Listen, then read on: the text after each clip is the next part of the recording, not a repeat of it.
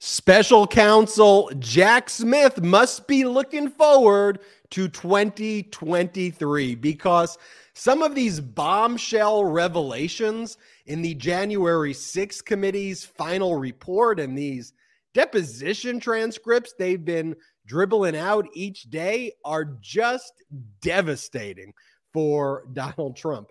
Federal, state, and local prosecutors must be looking forward to their criminal investigations of the MAGA fraud Congressman elect George Santos in 2023. I mean, new lies have been uncovered. I'm not even sure it was possible to lie this much. I mean, Santos now also claims he went to Horace Mann Prep School that's a lie. He claims he went to business school in addition to Baruch College. Come on. That's a lie. He claims that not only was his mom in the Twin Towers on September 11th, but also his dad was in the towers on September 11th. Yet another lie. He claims that he survived a brain tumor. Another lie. And like the most despicable things to lie about. But the biggest lie that criminal prosecutors are going to be focused on is how Santos went from having no money to millions of dollars to loan his campaign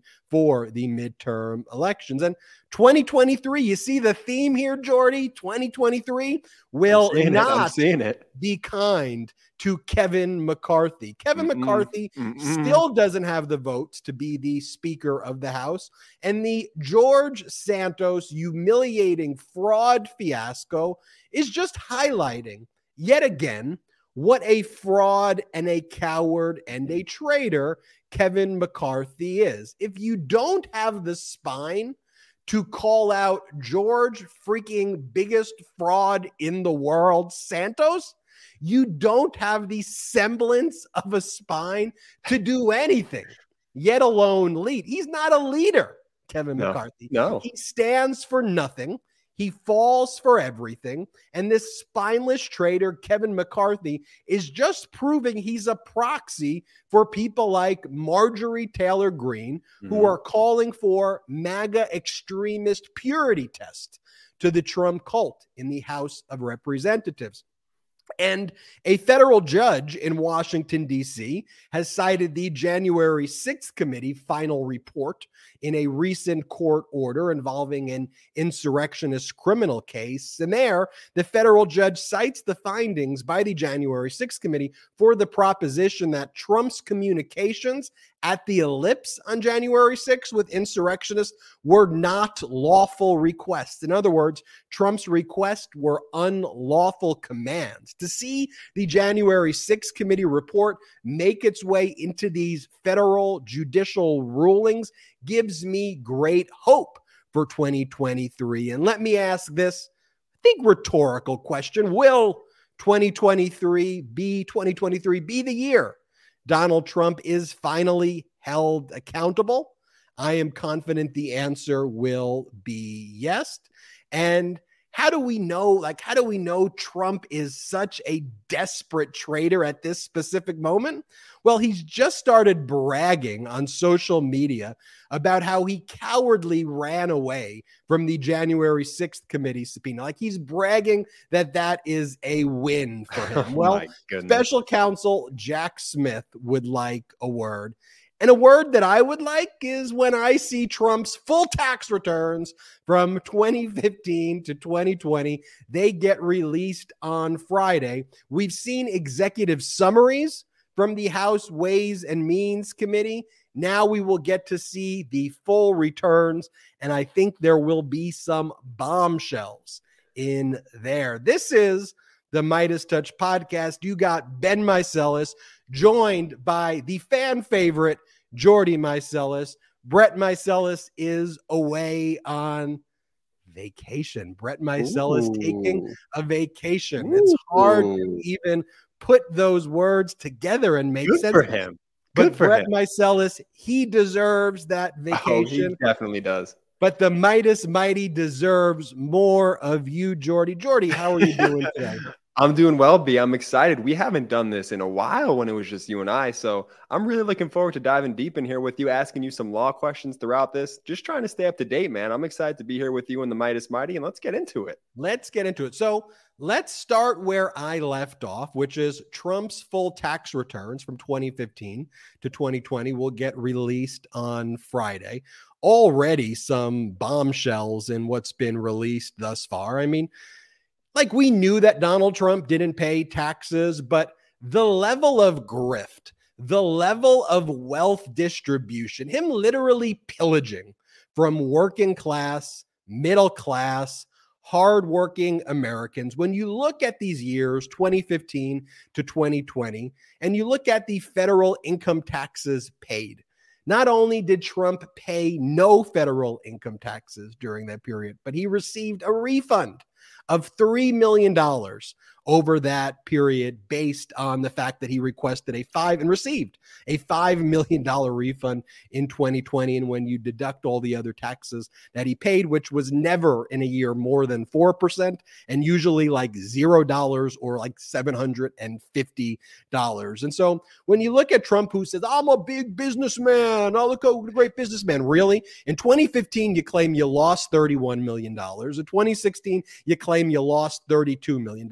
In 2017, you claim you lost $12 million. In 2018 and 2019, that's when you claim all of a sudden you made 24 and then you made 4 million. In 2020, you claim you lost $4 million. You're not paying more than like $750 of income taxes in 2016 and 2017. And then you wonder, where does a George Santos come from? A George Santos is a reflection of this. And here's the bombshell that I am predicting tomorrow when the full returns are released that the 130,000 ish payoff, I guess I'm saying ish because George Santos is, uh, I, I, got the ish in my mind, but the $130,000 payoff that Donald Trump paid to uh, Stormy Daniels I think we know the rumor that that was taken by Trump as a deduction, that the unlawful payoff was taken as an expense, as a deduction. I think we're going to see that in the returns. We'll see if my prediction comes true. But remember, that's one of the things that the Manhattan District Attorney's Office is looking at as well. And people were saying, well, one of the things that they were looking at now that they successfully prosecuted the Trump organization one of the first things they're looking at is in the prosecution, the potential prosecution of Donald Trump is the Stormy Daniels situation. And we're like, well, why are you focused there versus all the other fraud that he engaged in in the larger fraudulent valuation scheme that New York Attorney General Letitia James is focused on? But I think it's going to be squarely there. It's a slam dunk. It was an unlawful payment to her to begin with and then to claim it as a deduction, it's like an automatic W for the Manhattan District Attorney's Office. So, but it Jordy feels, feels so on the nose that it would that he would do that, that he would pay it off and have it be a deduction for himself, that he would just keep criming, as they say. It's so Trumpian. It's so him. It's so Trumpian, but there is the broader narrative, right? Like how George Santos, he lies about everything. Well, we literally had someone who, and he still is the cult leader of the Republican Party. And the message that's sent, the message that's sent is that just lie about everything. I think it also obviously sends all these terrible messages to kids as well. I mean, look, it sends terrible messages to everyone that you have someone like Trump who's a traitor, who's a fascist. We can go down that line of reasoning, obviously, but like the things I want to focus on too, you think about it, Jordy, because the George Santos asked the whole George Santos saga. Mm is deeply personal mm. to us one as americans two people who support the truth and our democracy yes. but that is the congressional district where i live where we grew where up where we grew up. Where we grew up ben. Ben ben brett said this last time. Sorry to interrupt your flow here but uh, you know what? I think he's right. I think we got to move you back home. You could sleep in the basement. You'll be fine you can take up your own room where where you grew up in and slept in and you got to run against Santos, man, because this guy is unhinged. He's a lunatic, and he doesn't he doesn't represent our town. This is insane. Jordy, I know you and Brett want me to run for Congress, but let me explain to you what would happen if I did that. Okay. If I would did if I did that, and I love you, Jordy, but you, you'd be 100% on your own right now. And don't get me wrong, I think you are the fan favorite regardless. But I, I I think some of the direction got- these, are you saying I can't do your legal breakdowns and your legal analysis? Is that what you're trying to say? Because I would agree with you on that. I would. But I'll tell you, you know, you. and I don't want to, I don't want to digress here, but there was a moment in my life where, when I went to George Washington undergrad and I went to Georgetown Law, I interned for the Congress member, Steve Israel. Right. That's Steve Israel's district that Santos won. Uh, so that, yeah. I was an intern in 2003, 2004. True. That's not a Santos. You can go look it up. I had my car. I gave tours of the Capitol building. Was one of the favorite parts of my job when I worked for Congressman Steve Israel. But the second and third congressional district kind of merged and became one congressional uh, district. But then Tom Suozzi ran, and Suozzi was the uh, Democratic Congress member. He then challenged Kathy Hochul, which allowed Santos to come in. The seat was left open, wow. and then it was Santos for the as a MAGA Republican extremist against Zimmerman. But one of the points that we've we've made privately that I think it's important to share publicly, though, is the lies that Santos told. Yes, hit upon very sensitive heart wrenching things and very deeply personal things for people who grew up in the third congressional district. It may seem obvious or it may not seem obvious, but in the third congressional district, there is a large Jewish population. You know, the this uh, probably more than the majority, probably more than half of the congressional district yeah. is probably Jewish. And so when he lies and says that he's Jewish, and he's half Catholic.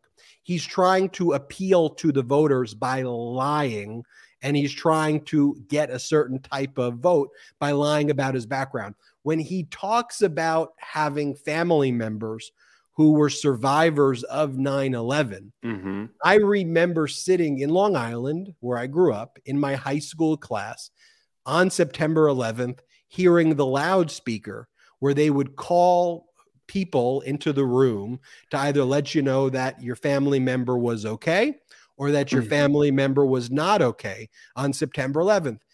And Santos is two or three years younger than me. He's right around my age.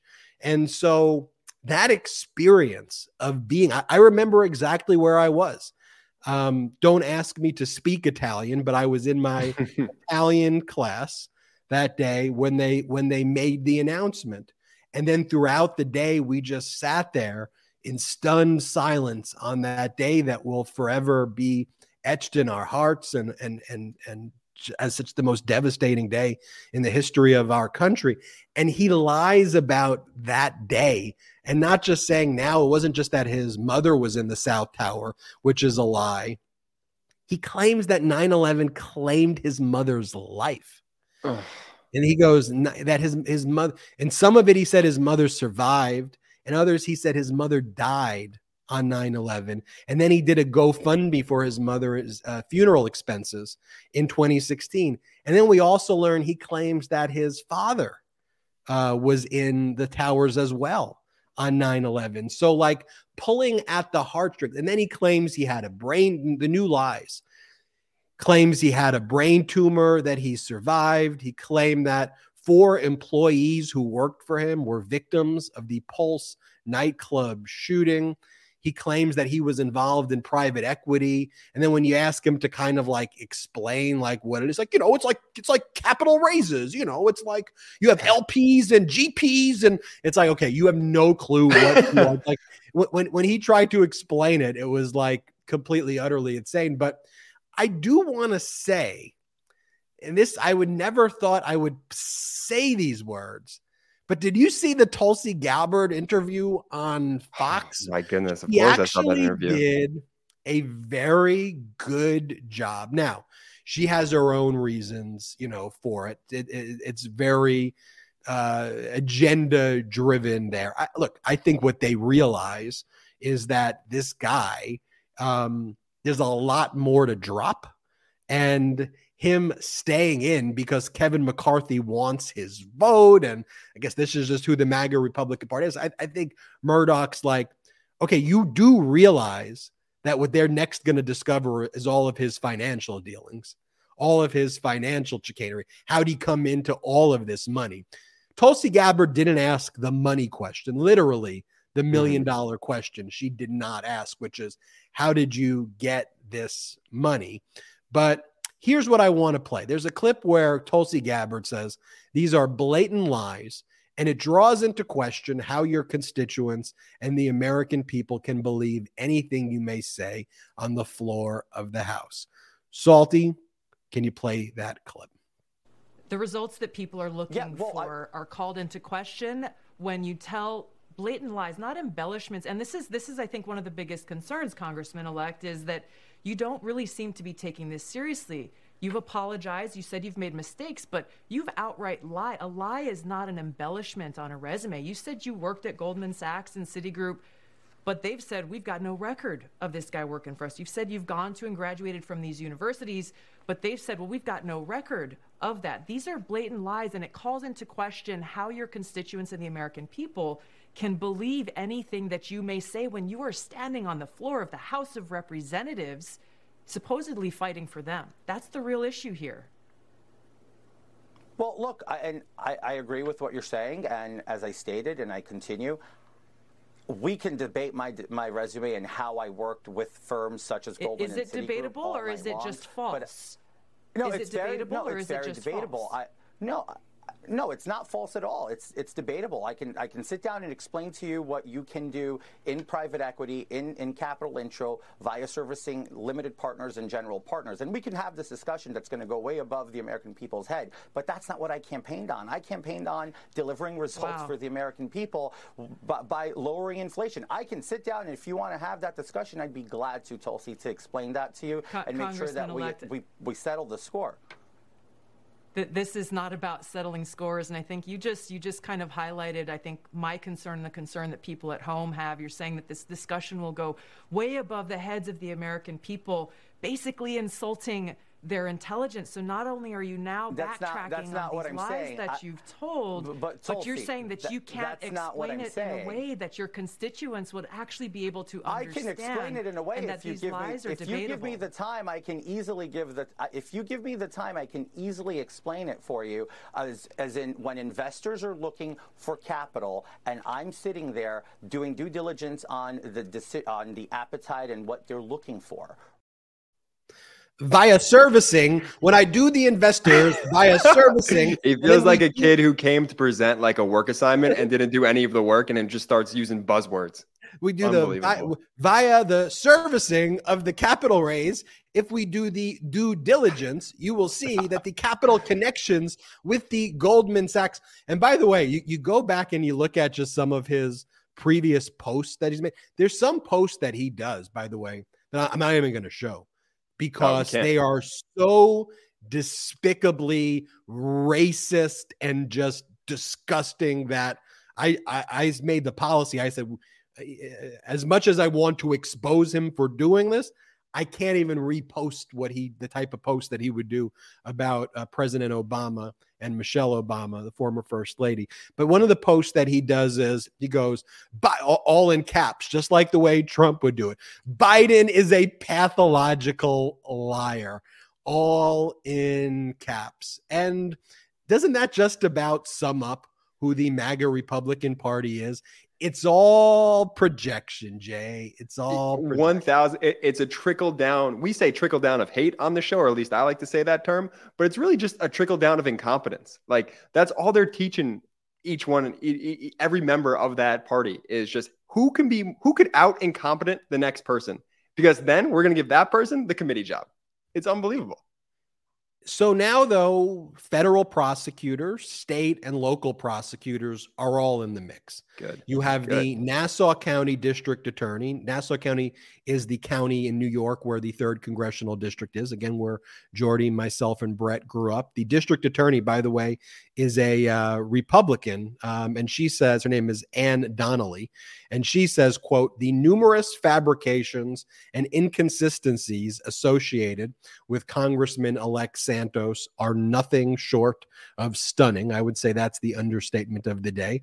The out of the Eastern District of New York, that's the federal jurisdiction by Brooklyn. They are currently investigating as well. And what they're going to laser focus on is not just the lies, um, but the disclosures that he made on his congressional forms, because that's if you lie on your federal forms that you're filing, that's a crime. Mm-hmm. But more concerningly, even than that, is was uh, a third party or multiple third parties or even foreign influence injecting lots of money into his this business that just pops up for like a very short period of time. By the way, the business it's called like DeVolder Holdings or something. The reason that it purportedly went out of business, a million dollar business that just pops up out of nowhere wow. in 2022, he goes, you know, my accountant just forgot to fill out the forms. He blames his accountant for not filling out the forms to keep the business going. But where did the money come from? Show me the money. And that is what we all need to be laser focused on. But you know who's not laser focused on it? And by the way, the reason I give Tulsi Gabbard credit there is because, look, she called it out. And there are some Republicans who are calling it out, but not at the leadership level. You got Marjorie Taylor Greene, who's completely defending him, and you got Kevin McCarthy. And, and, you got, Ke- you know, I think she said that, oh, you know, people are being too hard on him or they're nitpicking at him. Oh, and then you God. have Kevin McCarthy as well, because all he cares about, like, he, he had, there's another clip where Tulsi Gabbard says, like, have you no shame? And the answer is no, they have no shame. No, not even a threshold of shame. But Kevin McCarthy just shows what a coward traitor he is. Because if you want to be a leader, mm-hmm. you want to use the words leader. By the way, I think if Kevin McCarthy, I'm not trying to give him advice, I'm just letting this is just real. Like, set aside Democrat, Republican. If you're a leader, and you say, look, my corporation, my entity, my nonprofit, my what I stand for is there could be I don't want frauds. I don't want fraud, loser, liars like Santos, and I will not stand for it. They do not have our support. I am calling for the resignation. People would would look to you as a leader.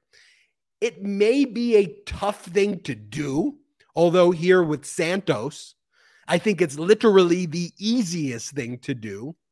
But at the most basic threshold, if you can't look at Santos and say, nope, as a leader, I won't stand for that. It's the equivalent, it's the incompetence, traitorous equivalent, I suppose, mm-hmm.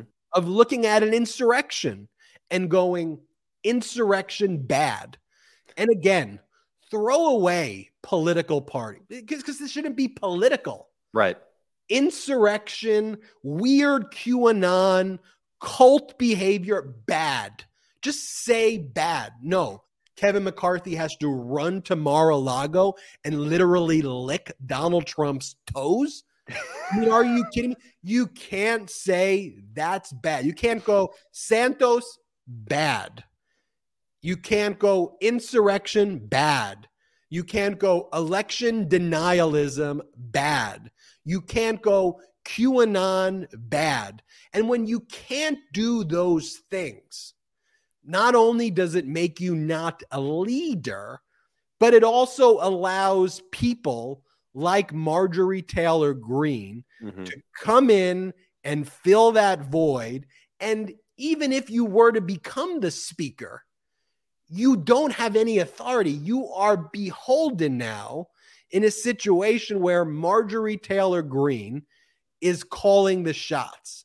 And in many ways, she's out there letting people know there's a level of arrogance now coming yeah. from Marjorie Taylor Greene of like, this is my party now, mm-hmm. you know. And look, people like Matt Gaetz and Lauren Boebert, this is this whole weird kind of civil warish in the Republican Party.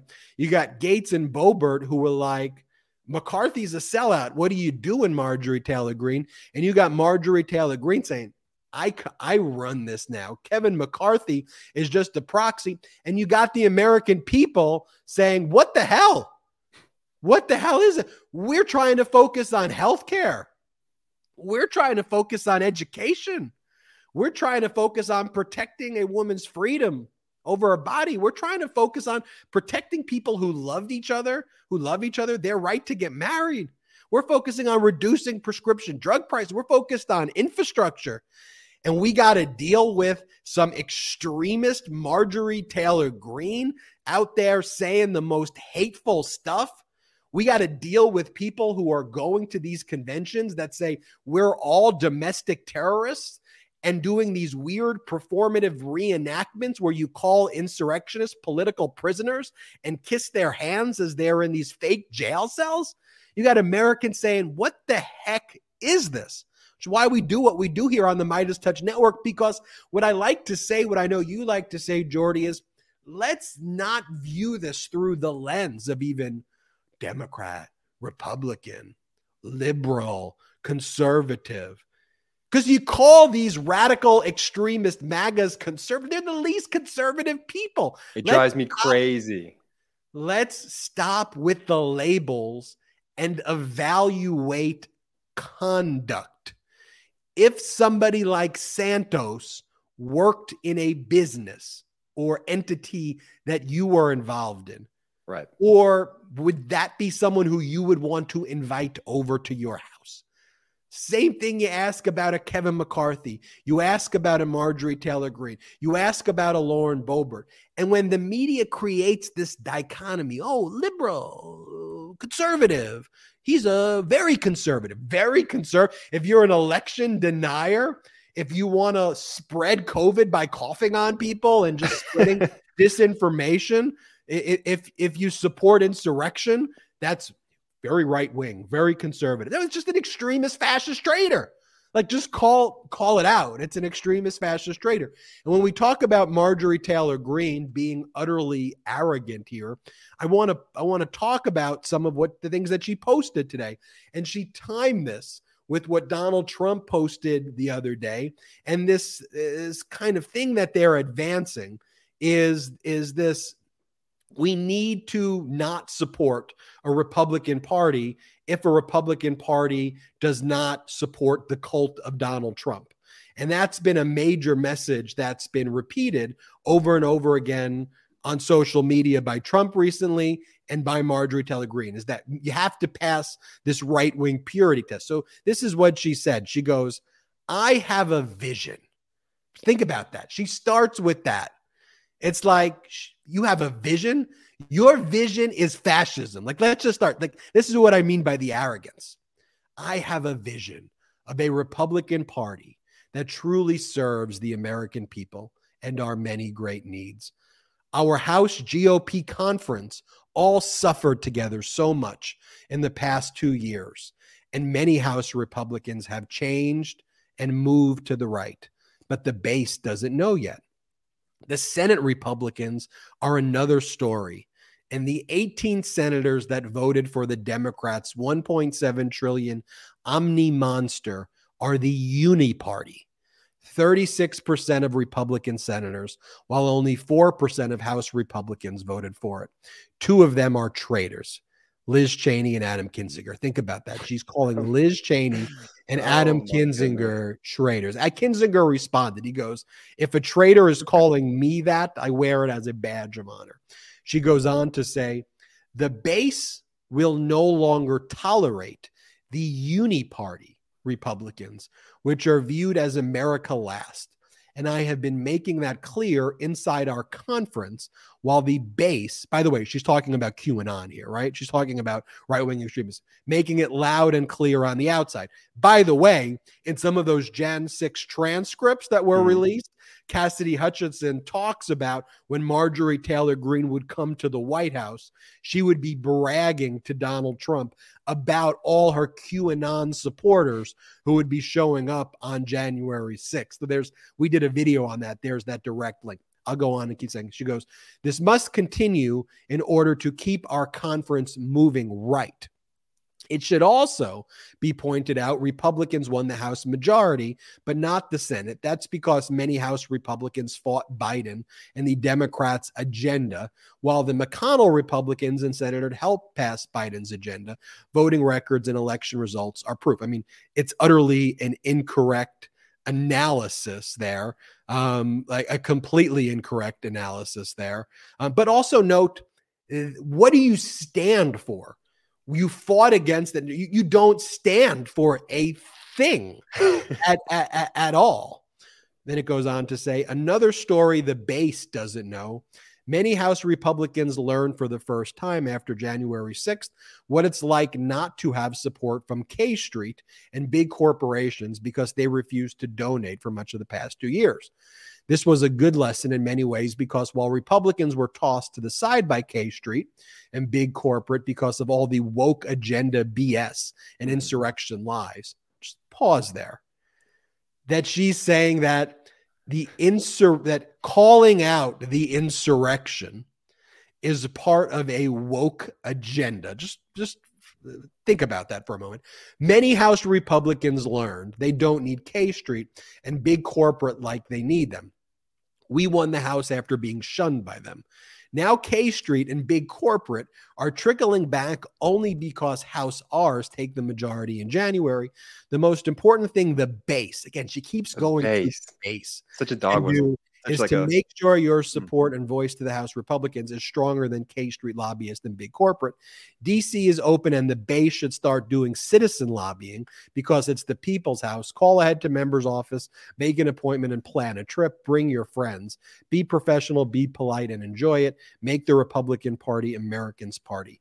When I say the arrogance, she is speaking in the tone that she is the leader of the right. Republican Party. Well, well Ben, well, Ben, she is. She is. She is the face of the Republican Party. And that's what we've been saying on the show for quite some time. And that's why it's important that everyone pays attention here. Marjorie Taylor Greene is the face of this modern day Republican Party. And it just scared the absolute crap out of you. But you know what? You can't back away. You have to stay in this fight because if not, you're going to cede power to people like Marjorie Taylor Greene. And Trump's post that he did on a social media platform where he posts this website. I don't want to name what it is, but it's all this right wing propaganda. And the article was called The Coming Split. And what the Coming Split article basically was is if you don't support Donald Trump, then you're not a real Republican. And do not support the RNC, do not support Republicans unless you support the cult of Trump. And notice the language that she has there calling out people like Mitch McConnell and 18 other senators who what they did was just keep the government running. And the common theme that we've talked about a lot on the podcast has been Occam's razor, right? The simplest explanation is sometimes the actual answer. People search for all of these clues. And it's like, well, why would they want to shut down the government? The same reason they wanted an insurrection. They, they want to destroy America. They are not working on behalf of Americans. They are working against our Constitution. Heck, they've said it loudly and publicly, and their leaders called for the termination of the Constitution. People who say they're strict constitutional constructionists. Mm. Every word has a meaning, and we must give it its original intent based on what our founders believed back in the 18th century. That's what we need to focus on. And we're such strict constructionalists that we just think you should terminate the document and we should just embrace fascism. But again, Jay, hmm. common theme of this episode take away the labels for a yeah. second.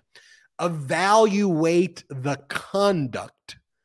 There's nothing more extreme and radical and violent and not conservative. Conservative, the word means conserving institutions. Ben, you and I are way more conservative than a person like a Marjorie Taylor Greene.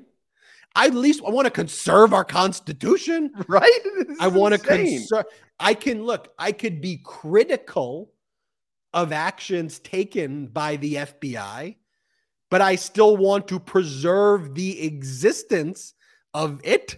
That's a, yep, that's a great way. Republicans are calling for the. It. And by the way, I don't think we should all just be like everything the FBI does is great. Always trust yeah. the FBI. Always trust the department. No, we can look critically, but when there is a lawful search warrant executed at Mar-a-Lago, and it turns out that they found thousands of records, including top secret, sensitive, classified yep. records that were stolen. The response by Republicans to that is we need to abolish laws on espionage. Yikes. What? Because of that, we need to abolish the FBI. We need to abolish the Department of Justice. And Donald Trump's like, the FBI in 2020 undermined me and they were Democrats. Okay, let's take away the labels. You appointed Christopher Wray. You appointed him. He's actually a Republican.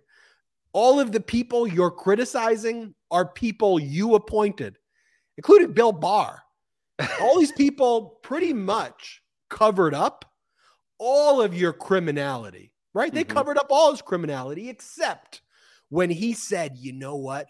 That what really happened is there's secret satellite bunkers in Italy, which are beaming signals to Venezuela where Hugo Chavez. Don't changed, forget Hugo Chavez.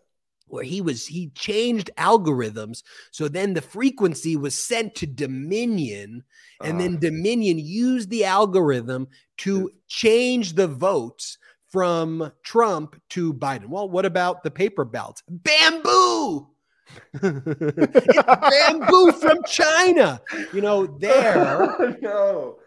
Oh, there. No. I wish you were kidding too. I laugh because I like I laugh because it's a it's a actually it's a nervous laughter because there's someone who has that position as a former president who acts this way. It's it's a nervous laughter, but it really there's nothing funny about the situation because of how just true everything you're saying is is true and it should scare everybody.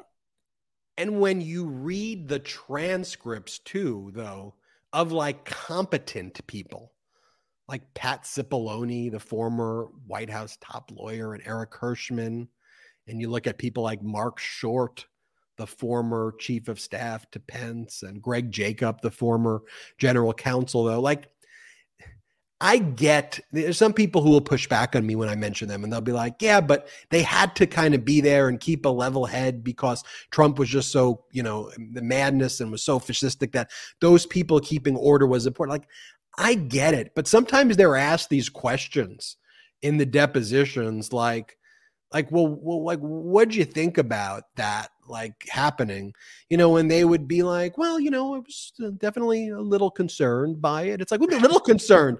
like this is sheer madness taking place. And again, you take away the labels.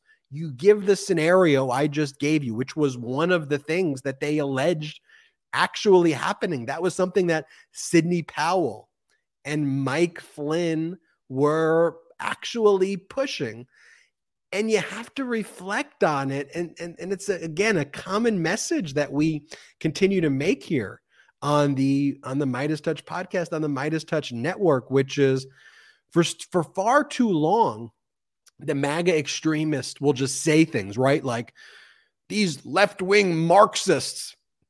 It's like marxists? What are you talking about? Because i believe that when someone's like uh, on the verge of death they should get life-saving care that's that's a that's a Marxist idea because I believe that someone who works really hard and puts in a hard day's labor should get paid more than a minimum wage. They should be able to have enough money to buy themselves a house and take care of their family and they should have good working conditions. That's that's um that's that's Marxist. Marxist. Marxist.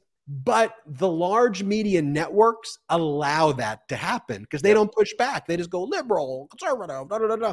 But that's where we fight back together. Now, that's why 2023 it's a whole new ball game, which is why I'm glad. Make sure you subscribe to this YouTube channel if you haven't subscribed yet, because we're growing bigger than the large media networks spreading the truth. There's a reason more people watch us on YouTube, more people watch these videos. It's like 60 to 70 million views a month or something like, like more people are watching this than watching large media because we're speaking the truth to power. We're just saying it like it is.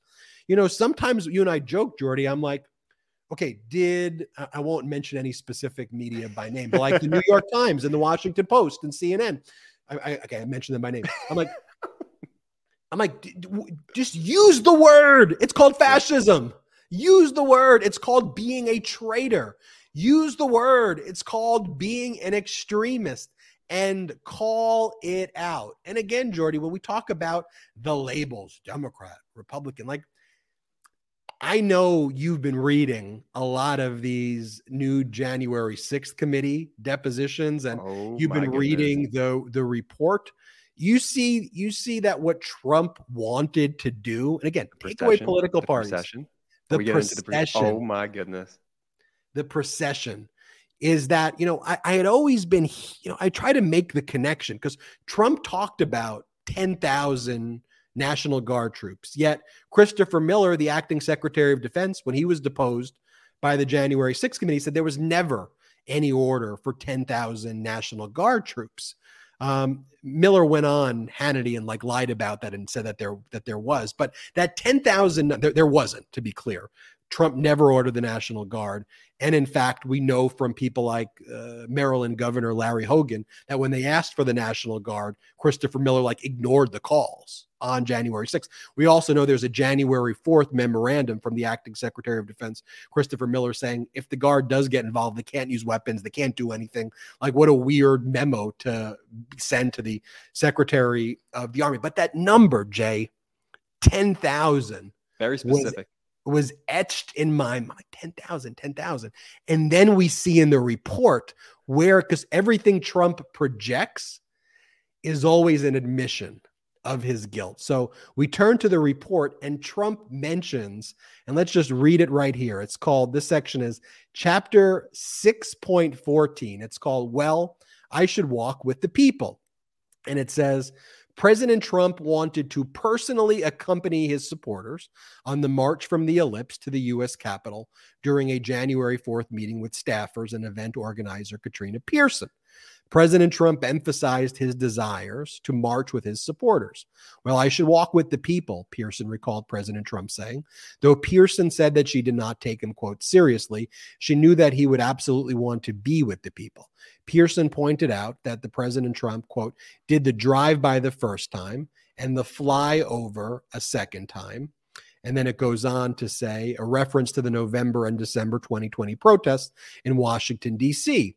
During these previous events, President Trump made cameo appearances to fire up his supporter. Now, as January 6th approached, the president again wanted to be there on the ground as his supporters marched on the U.S. Capitol. The president's advisors tried to talk him out of it.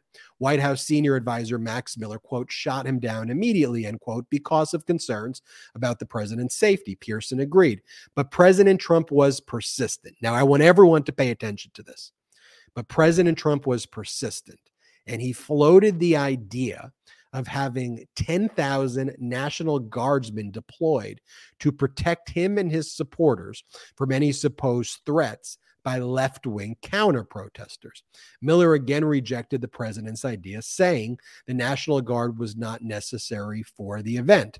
Miller testified there was no further conversation on the matter after meeting after the meeting miller texted pearson quote just glad we killed the national guard and a procession that is president trump briefly considered having the national guard oversee his procession to the us capitol the president did not order the National Guard to protect the U.S. Capitol or to secure the joint session proceedings. Although his advisors tried to talk the president out of personally going, they understood that his supporters would be marching. Pearson's agenda for the meeting reflected the president's plan for protesters to go to the U.S. Capitol after the rally.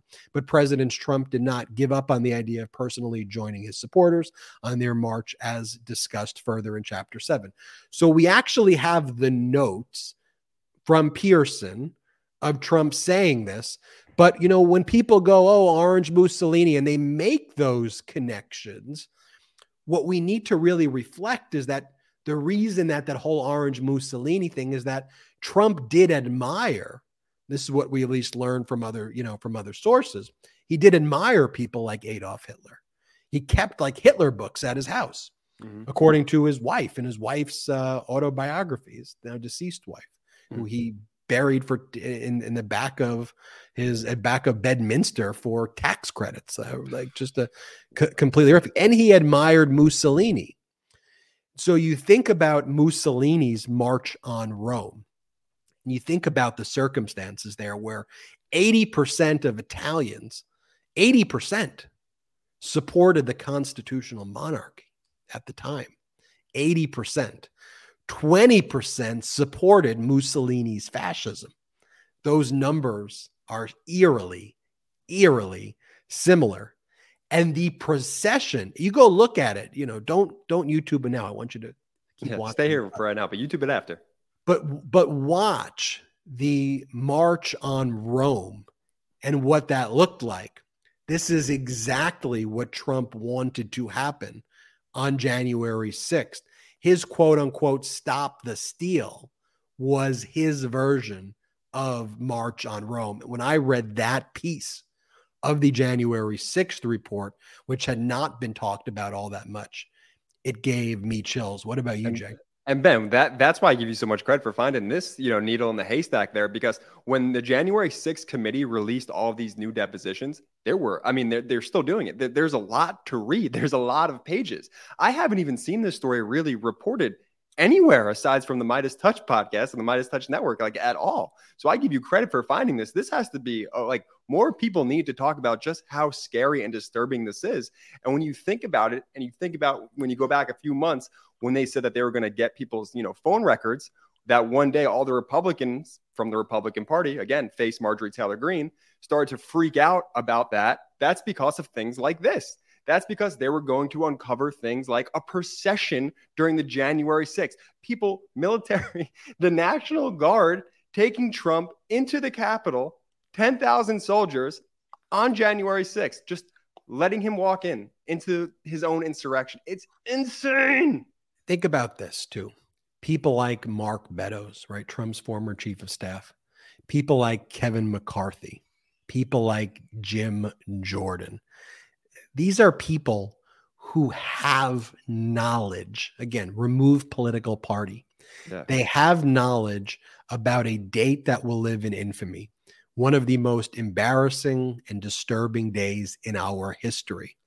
And not only have they chose to cover it up, but they want to attack the investigators. What Jim Jordan says he wants to use his judiciary committee for is to launch investigations into the January 6th committee members and to attack them. Think about it, Jordy. These people put out a pre rebuttal to the January 6th committee report, which they called a pre-buttal, which praised their cult leader, Donald Trump, and blamed Black Lives Matter, Nancy Pelosi, and law enforcement. Okay. They blamed Capitol police officers. They blamed metropolitan police officers. That is the take that they have. So not only did they not cooperate, something that all Americans, setting aside political party, going back to the beginning of this pod, Jordy, insurrection bad. What happened? Republicans can't do it. So you go back to Occam's razor, the simplest explanation. Why is it? Because they don't want a democracy. Right. Because they want to destroy our country. It's not hyperbole. It is the conduct that they are actually engaged in. And you talk about other things from this report, Jordy, and we see also Mark Meadows like desperately wanting to get to the Willard Hotel. Leave it to MAGA to completely like ruin a five star, beautiful hotel by the White House.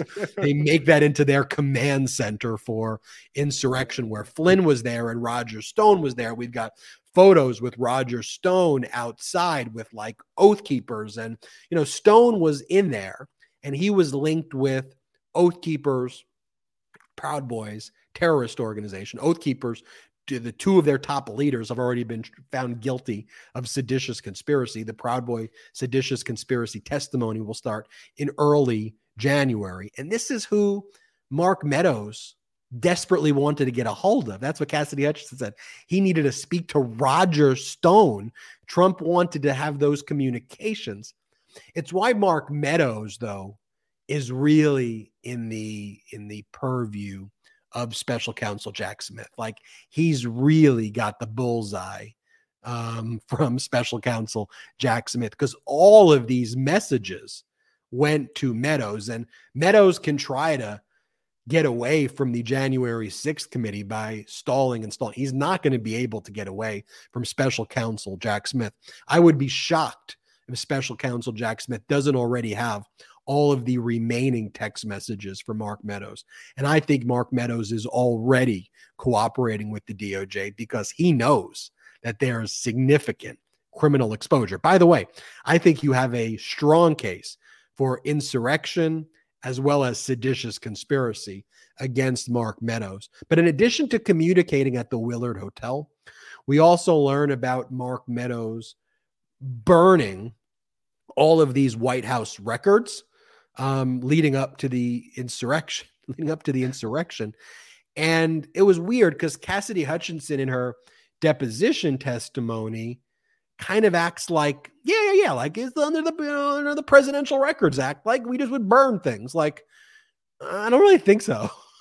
like, it doesn't sound like there was a lot of burning taking place necessarily before, but all of a sudden there was all this burning. And when people like Scott Perry, the insurrectionist Congress uh, MAGA extremist from Pennsylvania, would show up, and he was one of the people who tried to introduce Jeff Clark who was the MAGA extremist mm-hmm. DOJ guy who wanted to become the attorney general to issue a memo to states to overturn the results of their election. All of a sudden, it'd get awfully chilly in the White House and things would start getting burnt. We also know that Devin Nunes would bring oh in classified God. records from the intelligence committee. Like Nunes would just have like Republican staffers come to the White House and show classified records. And then also there's reference to Mark Meadows sharing these government records with people in the private sector. And he wanted to make copies of them for people in the private sector. And so this is not just interesting, it's traitorous, but not just interesting from the perspective of the January 6th cases that special counsel Jack Smith is on, but also one of Jack Smith's mandates as well is Trump's theft of the thousands of government records, including classified records, and their mishandling of that. And Meadows is right in the middle of that. I mean, Jay, were you as ben, shocked ben, as I was? Ben, I mean, shocked. It's it's a hard word to use because nothing shocks me anymore. Disappointed? Um, nothing really disappoints me anymore either frustrated and angry and furious and mad that this could happen at the highest levels of government? Absolutely, man. This is in again, take away the labels. I'm going to pull you here. Take away the labels. If you're on team burning documents in the government, um, I'm just I'm sorry. I just don't think that's that's the right position to take where you should be burning confidential documents. I, there's probably a better uh, solution than that to get rid of those things. And then reading the Devin Nunes stuff of him shuttling confidential documents into the White House as we were leading up to the January 6th insurrection should scare everybody. I mean, that right there is just nefarious behavior. And then going back to exactly your last point there, when we talk about, um, I like not, the. By the way, I like the nefarious is uh, good word, right? I mean, I would go nefarious, but I like nefarious. Ooh, like, I'm pre- I'm like 99% sure we're going nefarious. You're going nefarious and not nefarious. 1000%. You could even do a Twitter poll and I guarantee I come out on top. A Twitter poll? I, okay, okay. We'll see. Okay, we'll but go but going to the last point too that you just made about showing the documents to people in the private sector. I mean, again, nothing disappoints me anymore. Nothing like like nothing shocks me because of course they were doing this because they're horrible freaking people who are just trying to use their positions to gain themselves wealth their individual income. Again, they don't want to lead they don't care about the country.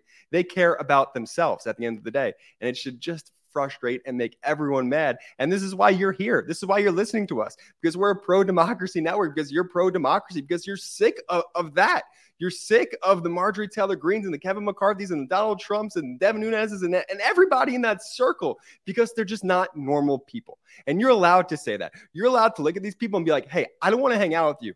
Not for any other reason than you are a traitor to this country. I don't want to grab a beer with you. Not for any other reason that you hate this country and all you care about is using your position of power to just make your life, yours individual life better.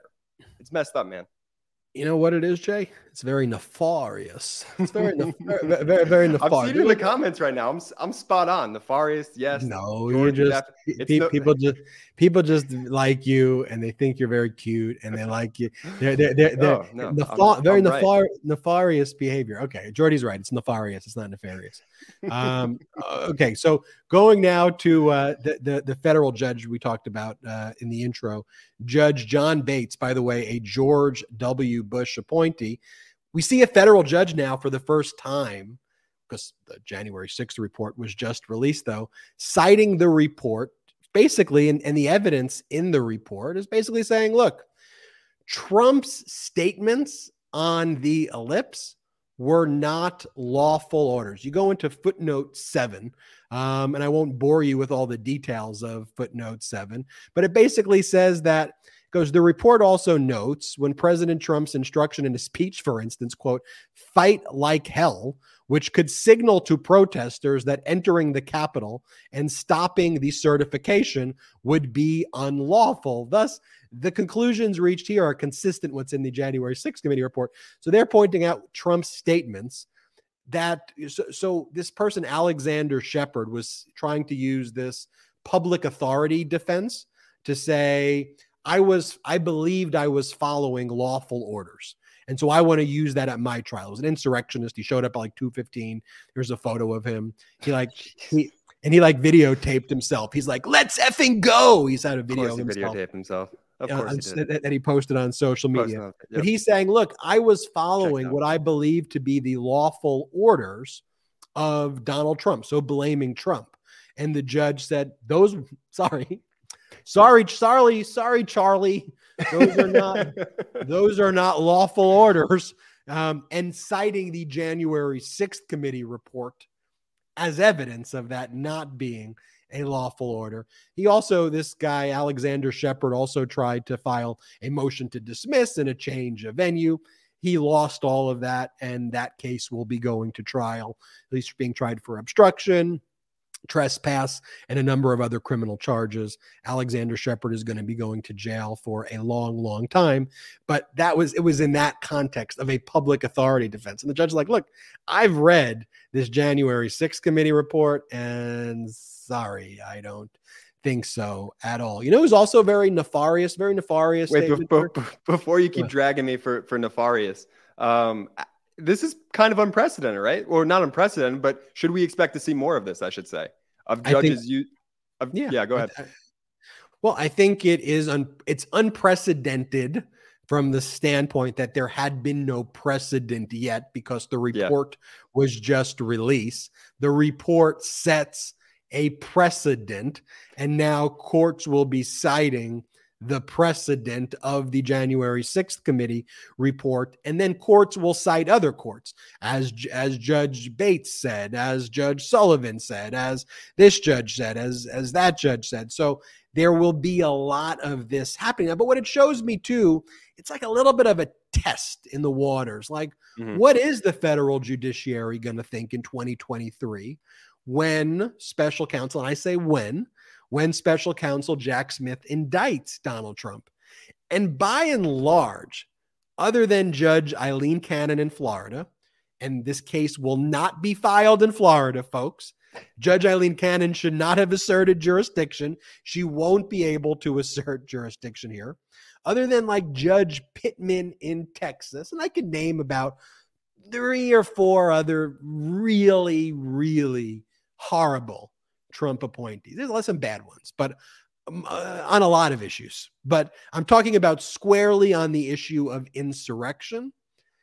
As I look to the DC judges and I think about uh, the, the the Judge Mehta, when I Amit Mehta, when I think about Amy Berman Jackson. These are uh, these are these are not Trump appointees. But when I think about the Trump appointees like Nichols, um, when I think about uh, no one really in DC has been sympathetic to insurrection. Now, Judge Carl Nichols made a very bad ruling on whether or not the obstruction charge used by the Department of Justice could be properly used against insurrectionists, which I think is utterly absurd. But Nichols has been overall on other charges. He's allowed them all to proceed. Just on the obstruction, he's like, it has to obstruct the actual document itself. And it's like, what are you talking about? Like in, in the obstruction, subsection uh, that's relevant. It talks about obstructing an official proceeding. This is an official proceeding. So it seems crystal clear. And then the Department of Justice drew a very bad panel of DC Circuit Court of Appeal judges, very Trumpy judges on, on that panel. One, I think, Biden judge, two Trump judges, I believe. And so I'm concerned about the obstruction charge because of Trump appointed judges.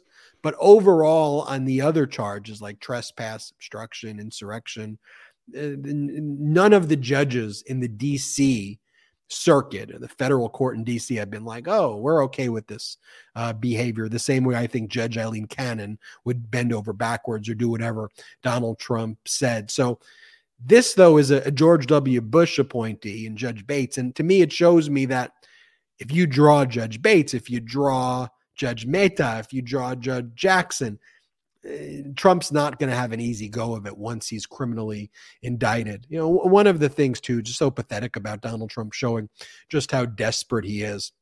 So the January 6th committee withdrew the subpoena mm-hmm. to him, and they withdrew the subpoena by formal correspondence written by Bennie Thompson to uh, Trump's private lawyers. Um, and it you says, mean they didn't burn the subpoena, Ben? They didn't just burn it? No, they didn't, they didn't burn it. They sent a letter oh, okay. uh, that was look. It's a like, just. Yeah. I'm going to read the letter so you see like what like how adults should be communicating. Now we may be upset that they're withdrawing the subpoena, but what we should be upset with is the fact that Republicans will be in the House and they don't take the insurrection seriously because they are insurrectionists. So there is no choice by Bennie Thompson. The the, the, the committee's done because of the elections. This is what yeah. it is. It's just the reality.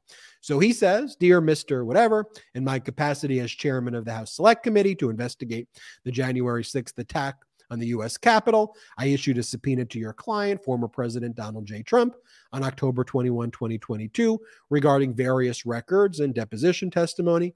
As you may know, the select committee has concluded its hearings, released its final report, and will very soon reach its end. In light of the imminent end of our investigation, the Select Committee can no longer pursue the specific information covered by this subpoena. Therefore, through this letter, I hereby formally withdraw the subpoena issued to former President Trump and notify you that he is no longer obligated to comply or produce records in response to said subpoena. We appreciate your engagement with the Select Committee on this matter. Signed, Bennie G. Thompson, Chairman.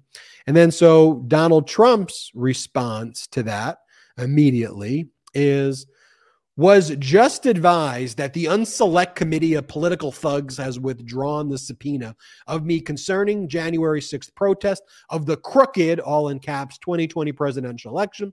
They probably did so because they knew I did nothing wrong or they were about to lose in court. Perhaps the FBI's involvement in all caps rigging the election played into their decision. In any event, the subpoena is dead. I just, but again, going back to the theme. remove the political parties for a second and let's just talk about normal adult discourse. We have, on the one hand, Bennie Thompson just stating what the facts are. We've issued our final report. Therefore, our work is necessarily done. We have no authority anymore in this matter. So, therefore, we respectfully withdraw the subpoena. There's nothing else that it could do. It's issued its final report. Mind you, in the final report, it provided four referrals, four separate charges that they are referring to the Department of Justice from obstruction to insurrection to two conspiracy counts that would put Donald Trump in jail for the rest of his life.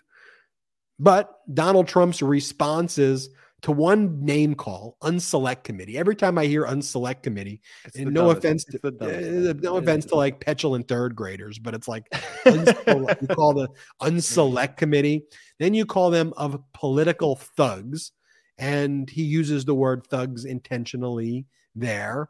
Um, has withdrawn the subpoena concerning the goes the crooked 2020 presidential election. He puts it in caps, spreading the conspiracy again that the 2020 election was rigged, as he likes to say, which absolutely is not the case. He filed over 70 lawsuits, lost.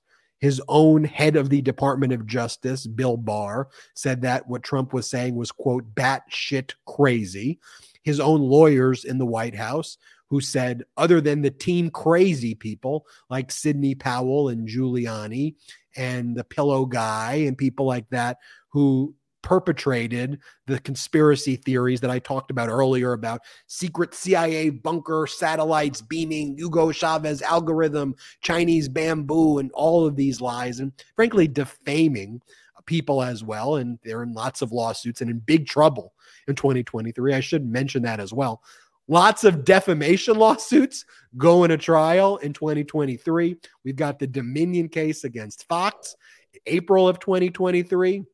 We've got the New York AG trial against Trump, not for defamation, but for civil fraud, is going to trial in October.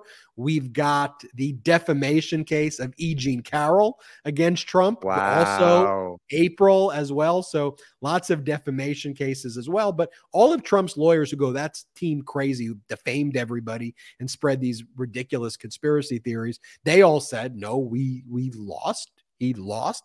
It was a free and fair election, but here he is continuing to spread it. And then he says that acts like he like won something. It's like, no, you were too coward. Oh, okay, by the way, then he goes, the FBI's involvement in rigging the election, but your FBI, you you appointed the FBI director. Now he goes, the FBI director he appointed is a Democrat or a rhino because they got to be a rhino, Ben. Got to be a rhino. Got to be a rhino.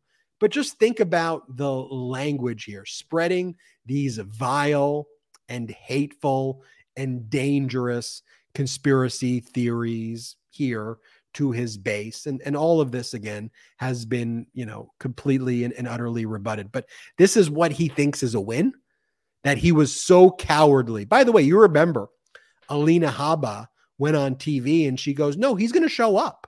He's got nothing to hide. We're like okay he's absolutely has everything to hide.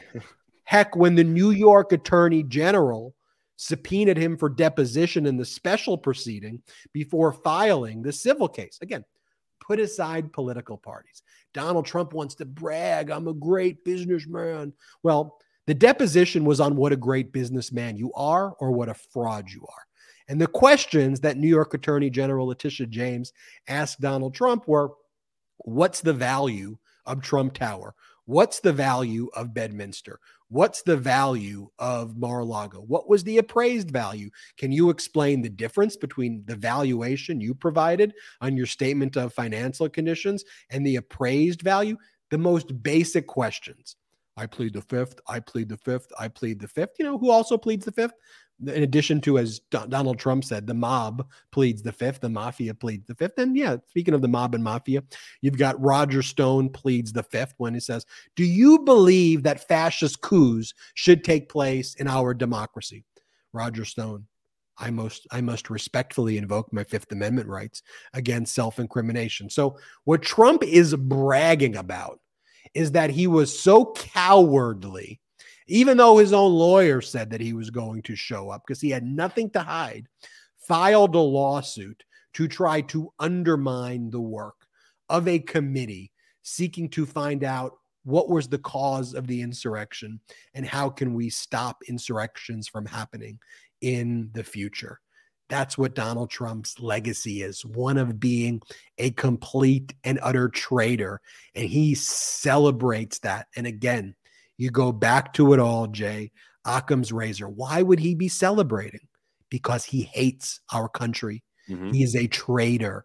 He is a fascist. And that's why he celebrates. He celebrates he celebrates negativity. He celebrates when things go wrong. Let's call it like it is. And let's also just look at the simplest explanation and let's not mince words. We will never mince words on the MeidasTouch Network. Jordy, your thoughts? We did pretty well in this episode, B. That's, those are my thoughts right there. I think we knocked it out of the park here without Brett. Well, thinking about taking the show on a two man road, huh? Well, we need. Well, I, I look forward. I'm just kidding. I was trying to get you in a trap. I was trying to get you in trouble, but I couldn't do it. For I know Brett is probably yeah. watching this right now and getting very mad. That, that was very nefarious that. of you, Joy. Oh, we're bringing that, that back. Okay, ne- that was very okay. nefarious. But but but here's what's not nefarious, and I want to speak to all the Meidas Mighty watching out there. Um, we are 100% independent. We are not funded by any outside investors at all. I want you to think about that. We compete with all of the large media networks the fascist media echo chamber that exists as well, who have billions of dollars in funding. We, we, don't. We are 100% independent, 100% accountable to the people. And the way we do that is through our Patreon.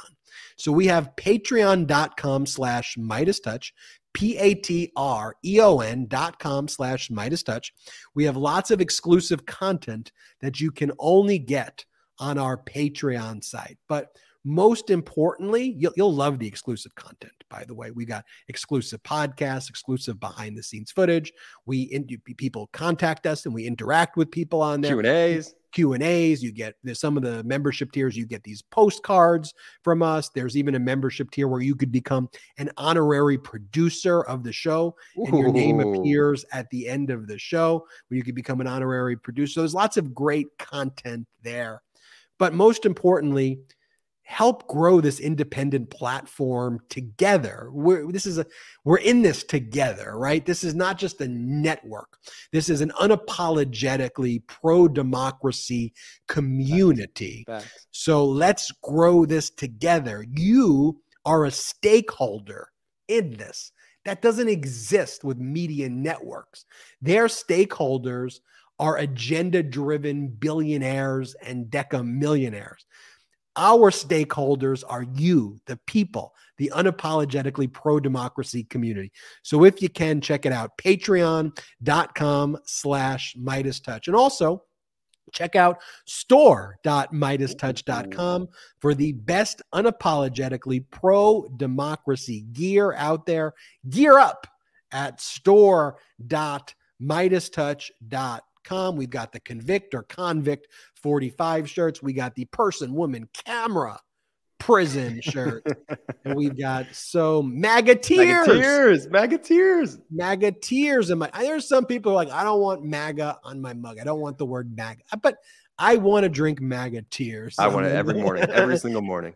I, I, I like it. So also make sure you subscribe Subscribe to the YouTube channel. It's, it's so easy. Wait, it's let me free. let me make this pitch. I'm going to make this pitch, guys. It is 1,000% free. All you have to do right now is take your mouse or, or your finger and just scoot it over a little bit and hit that subscribe button.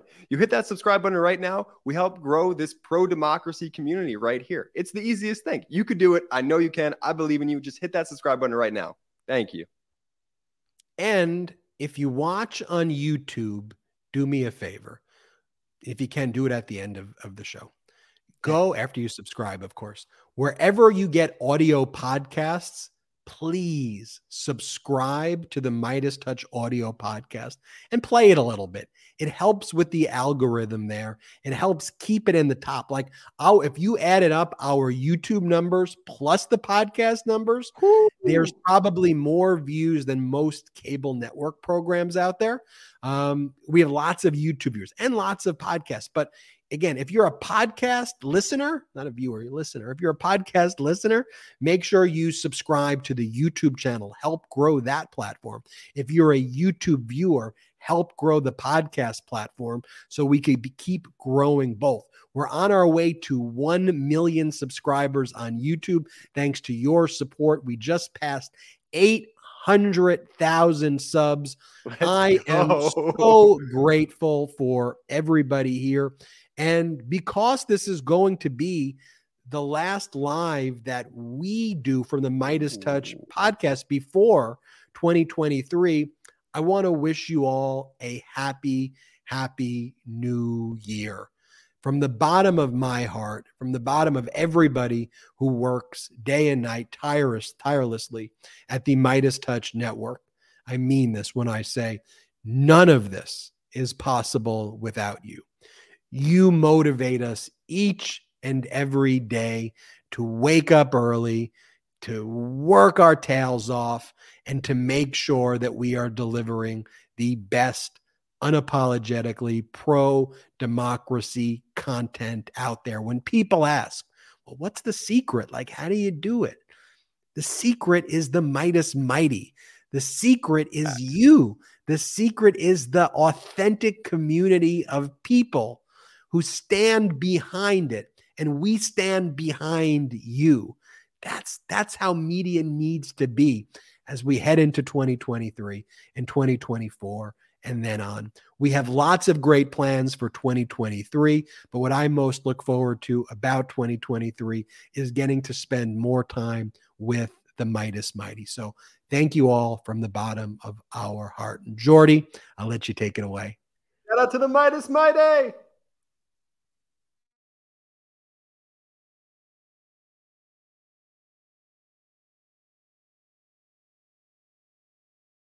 At MeidasTouch, we are unapologetically pro democracy and we demand justice and accountability.